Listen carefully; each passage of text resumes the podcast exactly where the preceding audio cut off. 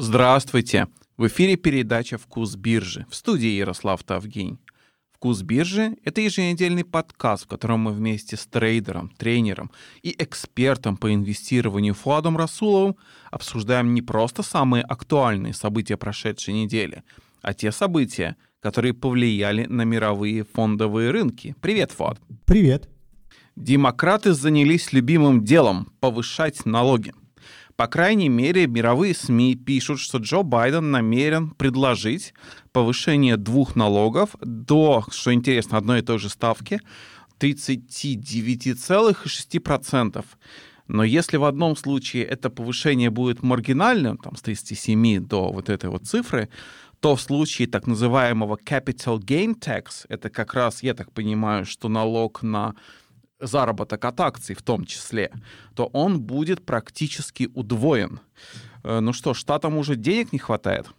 А, конечно, куча проектов новых, которые надо финансировать, инфраструктурных разных, социальных. В основном э, это увеличение пойдет на социальные нужды, проекты, так скажем, назовем их так, расходы. А, и в данном случае откуда-то это должно финансироваться. Но новость на самом деле не совсем новость. Об этом даже мы говорили как-то, слух э, прошелся до этого, и, наверное, было ожидаемо. Рынок вчера, ну, в момент, когда эта новость поступила, сразу же, да, практически в считанные секунды, минуты, потерял процент и закрылся на минус 1%. Ну вот сегодня уже растем. Э, рынок, видимо, э, ходят слухи, что шансы у этого закона да, пройти не такие высокие, или, может быть, рынок просто давным-давно к этому был готов, или огромная денежная масса свободных денег бросилась скупать. Разные могут быть причины, или все вместе, или по отдельности. Но э, вот сейчас, уже в пятницу, снова S&P рвется вверх, а, даже не ощущается, что такой важный законопроект поступит на обсуждение. Ну, имеет шансы пройти или нет, это другой вопрос. А если говорить об S&P, то он очень близок к максимумам. Даже, я думаю, в ближайшие дни мы увидим пробой этого максимума. Вот было 480 даже 4183 и сейчас 4175, 4175 пунктов. То есть практически там а, в ноль на одном проценте от пиков. Что тут еще интересно? Это будет самый высокий налог в абсолютных величинах на capital gain, который был с 1913 года.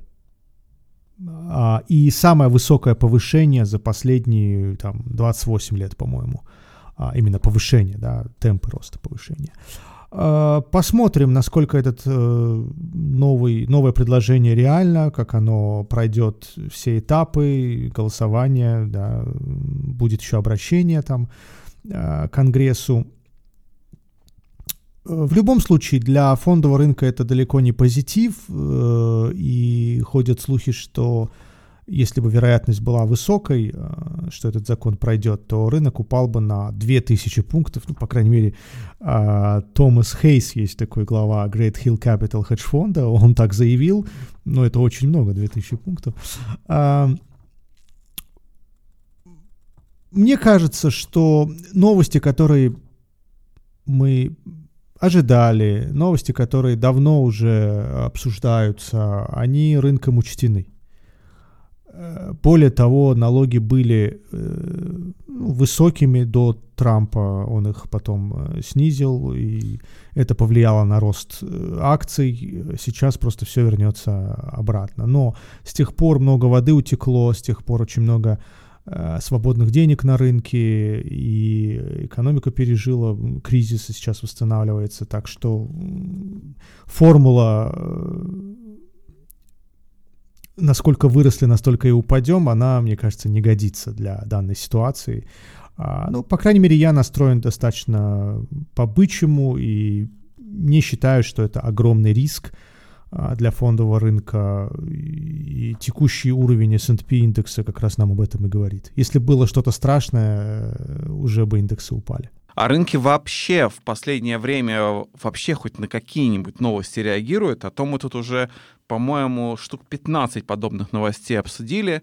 И все время ситуация одна и та же. Ну да, рынки посмотрели, посмотрели и пошли себе дальше своей дорогой. А, ну вообще ты прав. Вот за последний месяц это самое крупное падение. Один процент в течение дня – это самое крупное падение, ну даже более чем месяц, с конца марта.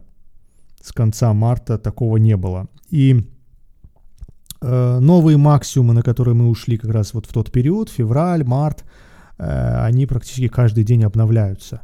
Э, ну, тут все просто, как я сказал, свободные средства на рынке, 7 триллионов, там денежная масса, э, низкие ставки, Э, что еще у нас из бычьих факторов? Э, восстановление экономики, вакцинация, ну, масса всего, что заставляет инвесторов покупать не очень-то и дорогие акции, но если говорить об индексе, об коэффициенте PE, соотношение цены к прибыли, э, он не космический, не заоблачный. Да, есть какие-то признаки Э, того, что надуваются пузыри, ну, в отдельных, так скажем, бумагах, в отдельных э, секторах э, я бы не сказал, что весь рынок в целом пузырный, и особенно учитывая то, что сейчас происходит, э, эйфорию и так далее. Так что мне, мне кажется, все вполне оправданно, адекватно, удивляться тут нечему. Компания Никола объявила о том, что планирует уже установить, насколько я понял, первые водородные заправки. И в отличие от Байдена с какими-то там повышением налогов, рынок на эту новость отреагировал. То есть, а, то есть по акциям Никола пошло существенное движение. Как думаешь, в этот раз они правду говорят? А, мне кажется, ну, слишком нагло было бы врать на протяжении всего этого времени и продолжать врать после того, как э, компания General Motors расторгла договор после всего, что случилось, акции Николы, ну, можно сказать, рухнули. Э, рухнули, вот сейчас я точные цифры а, назову. Ну, вот пик, я помню, был даже до 90 долларов доходили на примаркете и превышали даже эту цифру.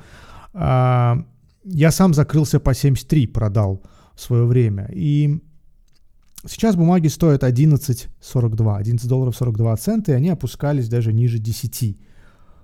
Э, что я могу сказать? Практически рынок не верит в то, что Никола э, возродится, что Никола сколь-нибудь э, прибыльный проект или вообще какой-нибудь реальный проект. Куча шуток на эту тему, мемов.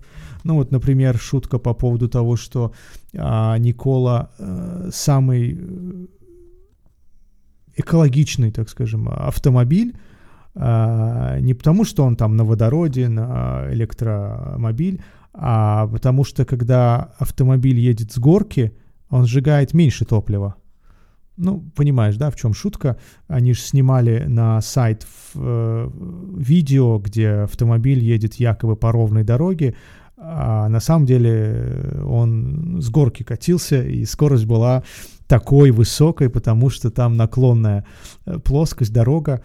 А, и вот шутка по поводу этой истории. Так вот, мне кажется, у них просто нет выбора, как э, действительно делать что-то, иначе а, даже реальным новостям, даже реальным событиям э, верят так э, не очень. Хотя на 22% акций в моменте а, взлетели, да, меньше 10 они стоили и доходило до там 12 с чем-то. А, это такое дно, да, где 10, там и 12 на фоне 70-90 э, долларов за акцию. Теперь остается наблюдать за тем, как Никола будет реализовывать. Кстати, ждать осталось, наверное, недолго, потому что электромобиль а, должен быть поставлен клиентам уже в четвертом квартале, вот сейчас второй, да, а, через два квартала, то есть полгода примерно. А тот, который Трей называется, да, он в 2023 году поступит. Ну, вот эти станции, которые они сейчас устанавливают, а, совместно с Travel Centers of America компанией, а, они будут э, готовы в 2023 году, в первом квартале, то есть где-то через два года. А в четвертом квартале мы увидим первые электромобили. Посмотрим, чем эта история закончится. Она даже э, начаться не успела, и уже такие скандалы. General Motors отозвал ну, прекратил э, с ними работать, хотя куда они смотрели, это же автомобилестроители. General Motors это не хедж-фонд, который можно вот так провести вокруг пальца, показать гифку, видео или еще что-то, а это же один из самых старых, один из самых крупных и опытных э, компаний в сфере производства автомобилей. Неужели их обманули? А, возможно, они просто разозлились на какие-то неточности и разорвали договор. Не знаю. Так что сейчас или дно, и Никола нач- начнет работать, реализовывать проекты, или же просто мы через Э, какое-то время, там полгода-год, не увидим эту акцию на рынке, потому что обманывать можно одного человека долго или всех, но недолго. А история Николы длится, ну, сколько, год, наверное, да, где-то год, потому что IPO было вот как раз э, год назад. Э, я до конца, ну, как бы не до конца, нет, я, я так скажу, я продолжаю верить в то, что это хорошая история, это электромобиль, который поступит на рынок, а, ну да, ребята немножечко преувеличивали э, факты какие-то. Вот генеральный директор или кто он, да, SEO, он ушел со своего поста в отставку, не знаю, чем он сейчас занимается, по-моему, он в компании, но занимает другой пост. А, и надеюсь, ребята начнут работать, и хотя бы мы уйдем на уровень там 30 долларов за акцию. А, потому что индустрия такая горячая, индустрия актуальная, а, на фоне тем более байденовских заявлений, на фоне борьбы с изменением климата, общемировой, кстати, да, призывов вот последних дней, а, я думаю, что есть смысл, если у них есть патенты, и это работающая стратегия, может быть, чуть-чуть недоработанная, плане вот, технологий, может быть, скорость не та, или э, энергоемкость, экономичность, там, расход и так далее. Э, надеюсь, они доработают, и в конце концов мы увидим продукт. Но с другой стороны, когда ты говорил про Теслу, ты говорил, что их проблема номер один — это огромная конкуренция в отрасли. Э, куда же Никола пошла, если в этой отрасли столько много игроков? А тут грузовики. А тут индустрия такая немножко специализированная, ниша грузовики — большей частью, да. А вот даже на главном сайте у них два автомобиля стоят, Trey и Two, да, модели.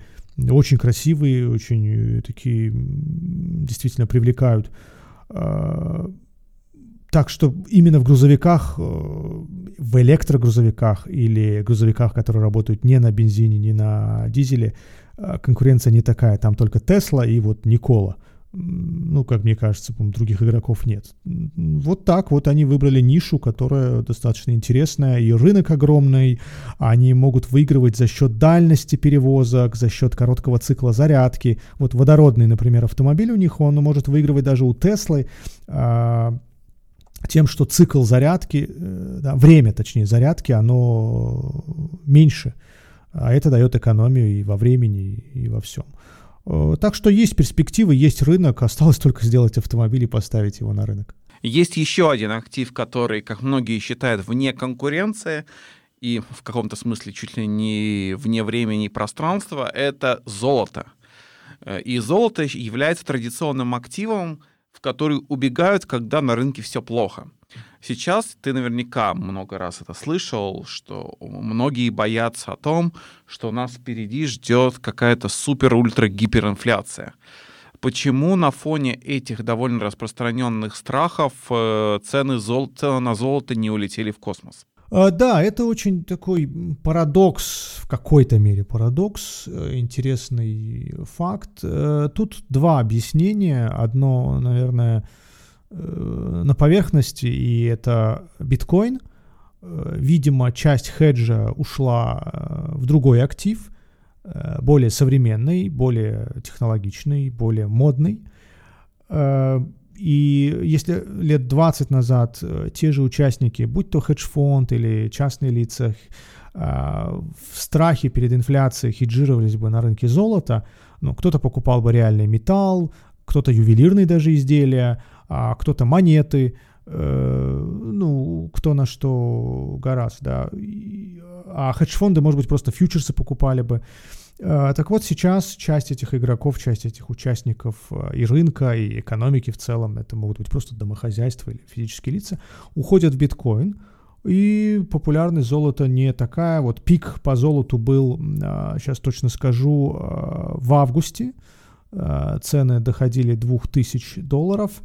В августе 2020, да, конечно же, года. А, с тех пор коррекция до 1700 долларов, а, и сейчас снова восстанавливаюсь, вот сейчас 1775. Так что биткоин отбил часть а, той энергии, так скажем, тех потоков денежных, которые могли бы уйти в золото и хеджироваться, а, страховать участников от роста цен. А, и золото исторически неплохо с этим справлялось. Ну, я бы не сказал прям шикарно справлялось, идеально справлялось, но в какой-то мере, да, если нанести на график S&P золото и инфляцию, то золото даже, ну, вот за последние 10-15 лет обыграло S&P, выросла, по 800% было, я как-то на графике наводил э, и S&P, и золото, и инфляцию. Вторая проблема, мне кажется, немного в другой плоскости, точнее связана с самой инфляцией и с тем, что э, я про себя скажу, я лично не уверен, что инфляция такой э, грозный, страшный, реальный враг. Да, инфляция страшна, она вызывает очень много дисбалансов в экономике. Ну, начнем с того, что люди начинают бороться с ростом цен и пытаться куда-то инвестировать, и не всегда им удается. Они могут и даже в мошеннические схемы уходить, или какие-то активы покупать непонятные, типа Dogecoin. А с другой стороны, э, тот же бизнес не знает, какие закладывать бизнес-планы цифры, потому что инфляция слишком высокая, не, не, непрогнозируемая и непонятно, что будет через год. А в бизнес-план какие-то цифры надо писать, чтобы понимать, как работать. А то же самое с э, обычными людьми, они не знают, ждать ли повышения зарплат, а цены растут здесь сейчас. В общем, э, фактор такой малоприятный как минимум. Но э, есть как минимум 10 причин, по которым можно да, изучив который, можно утверждать, что вероятность этой, ну не гипер даже инфляции, а относительно высокой инфляции, э, она ниже, ниже среднего. Она, я бы не стал утверждать, что обязательно эти свободные деньги, 7 триллионов, низкие ставки, а выкуп облигаций, ну, печатание денег назовем, да, любят э, говорить именно так, вызовут всплеск инфляции. Не факт, далеко не факт.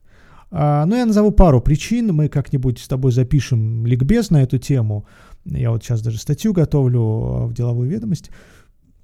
Несколько причин. Например, а, индикатор, на который опирается ФРС, PCE так называемый, ну, мы будем говорить об американской экономике, об американской инфляции. А, так вот, этот индикатор, он ну, достаточно стабилен долгое время. Другой индикатор, э, сглаженный индекс потребительских цен. Вот не CPI, да, обычный индекс потребительских цен, а именно сглаженный, где нет энергоресурсов, да, цен на, цены на энергоресурсы не учитываются, и нет а, продуктов питания в этой формуле. Так вот, э, Core CPI более стабилен. Ну, он изначально сконструирован как более стабильная кривая. А, так вот, сейчас он не находится на каких-то пиках, не растет так, как обычный CPI, тем более цены на нефть, посмотрите, как выросли в последнее время.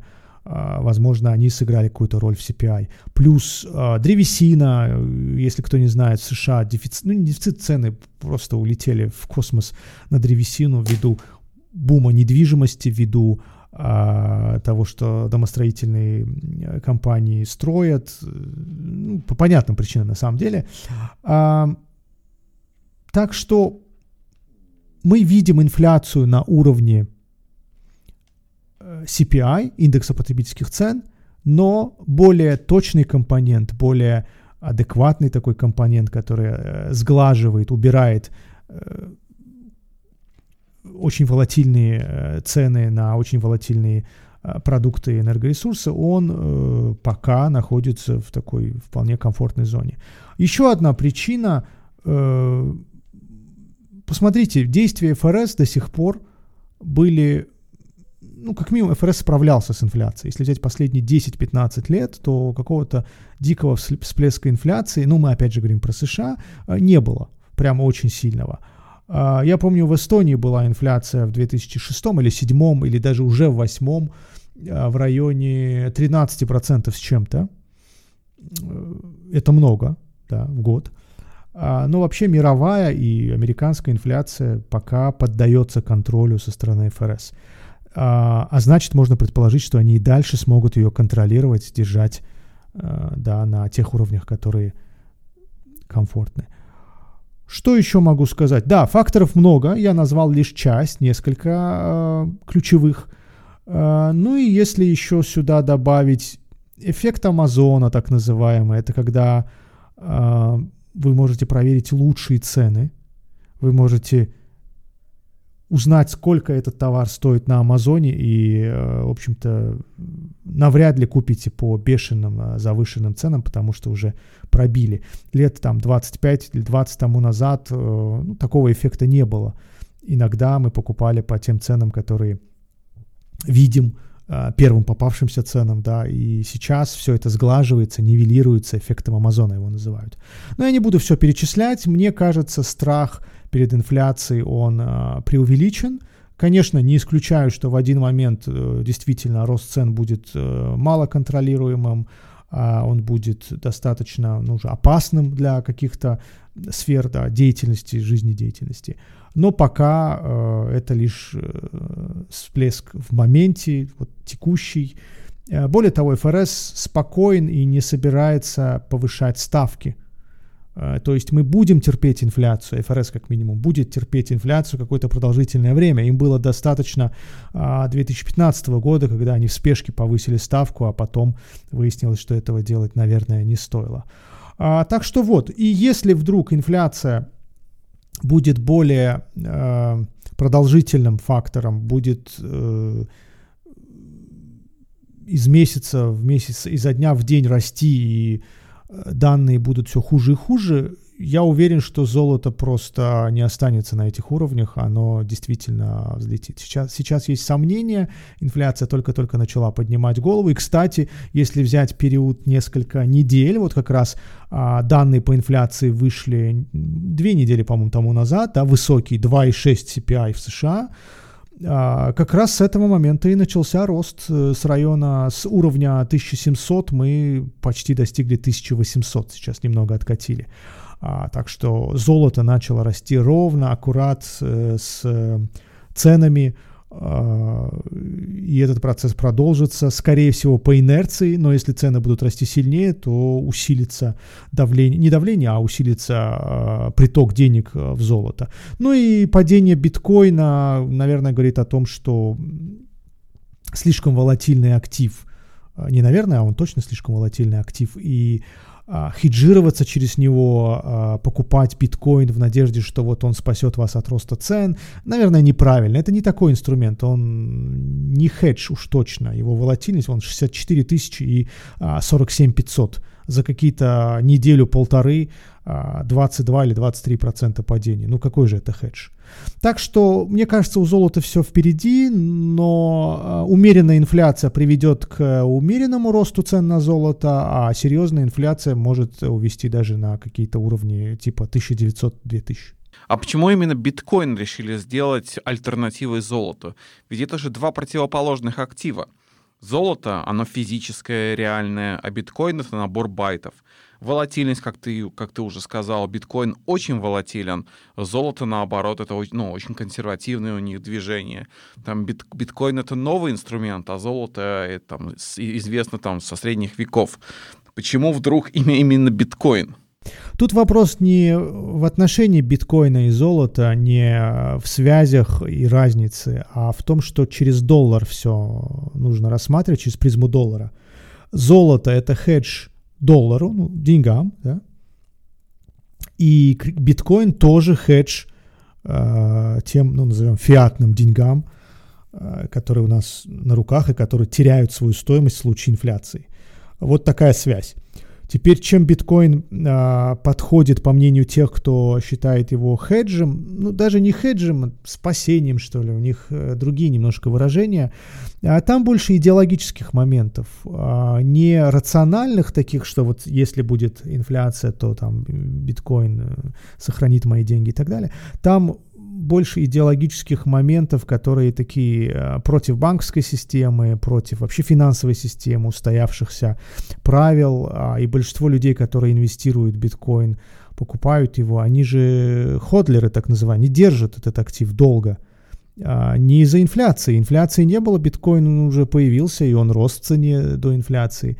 А, просто он одновременно является еще и спасением от э, падения стоимости фиатных денег, да, так скажем. А, но, повторюсь, большая часть э, игроков, которые держат биткоин, они э, скорее не из-за инфляции в нем, это побочный продукт, а из-за того, что они бросают вызов там, текущим финансовым устоям, принципам. И мне кажется, это не очень правильная позиция. Я так мягко назвал эту позицию не очень правильной. А, у меня другие слова на эту тему по этому поводу. А, и на фоне борьбы с э, борьбы с изменением климата, на фоне энергосберегающих каких-то идей. А, биткоин, наверное, не самая лучшая идея сейчас, особенно для миллениалов, которые все-таки больше, среди них больше защитников природы, там, э, изменения климата и так далее. А, вот такая вот связь. Э, биткоин полюбили как противовес доллару. Точно так же, как золото являлось, в свою очередь, противовесом а, доллара. Между ними связи прямой нет, между биткоином и золотом. Ты, кстати, сказал, что центробанки справлялись с инфляцией. Разве у них не было, противоположной проблемы? Они все никак не могли ее создать. Это проблема последних, э, точно скажу, наверное, последних 7-8 лет. И особенно остро она стояла в последние там, 2-3 года. В 2015 году, когда подняли ставку, как я уже сказал, ФРС решился на этот шаг в декабре 2015 года именно из-за инфляции, которая пересекла отметку в 2%, ключевым уровнем как раз является 2% для многих центральных банков. А, про ФРС не скажу, но вот у Банка Англии, у ЕЦБ 2% это такой ориентир желанная инфляция, она как раз на уровне 2%. А, так вот, э, они подняли ставку, и инфляция улетучилась, ее как не было. И дальше им пришлось как-то не сильно нажимать на газ в плане роста ставок. А, ставки и после этого повышались, но я говорю про первое повышение, да. А, и вот несколько лет ушло на повышение ставки, инфляции особой не было, но они продолжали повышать ставку – потому что считали, что она может появиться, а инфляция так и не появилась. Более того, цены снова ушли вниз, а потом еще и коронавирус. Ну, то есть, да, э, инфляцию мечтают увидеть в экономике как минимум несколько лет. И если сейчас, вот почему э, ФРС изменил стратегию, ну или тактику, или просто методику, э, вот почему при первых же признаках инфляции не стоит думать о повышении ставки, о том, что цикл подходит к концу, ФРС будет бороться а, с ростом цен и, соответственно, с экономикой, потому что рост цен должен приходиться, обычно приходится на а, пик, на э, верхнюю часть цикла. Нет, этого не будет. ФРС терпелив в этот раз, как минимум он обещал быть терпеливым, переждать какие-то относительно высокие уровни инфляции, и только потом, когда она будет угрожать, может быть, начнет повышать ставку. Сейчас уж точно не время для повышения ставки, хотя CPI 2,6%, а это много. Вот на этой ноте мы сегодня закончим. Спасибо. Спасибо, удачи на рынках.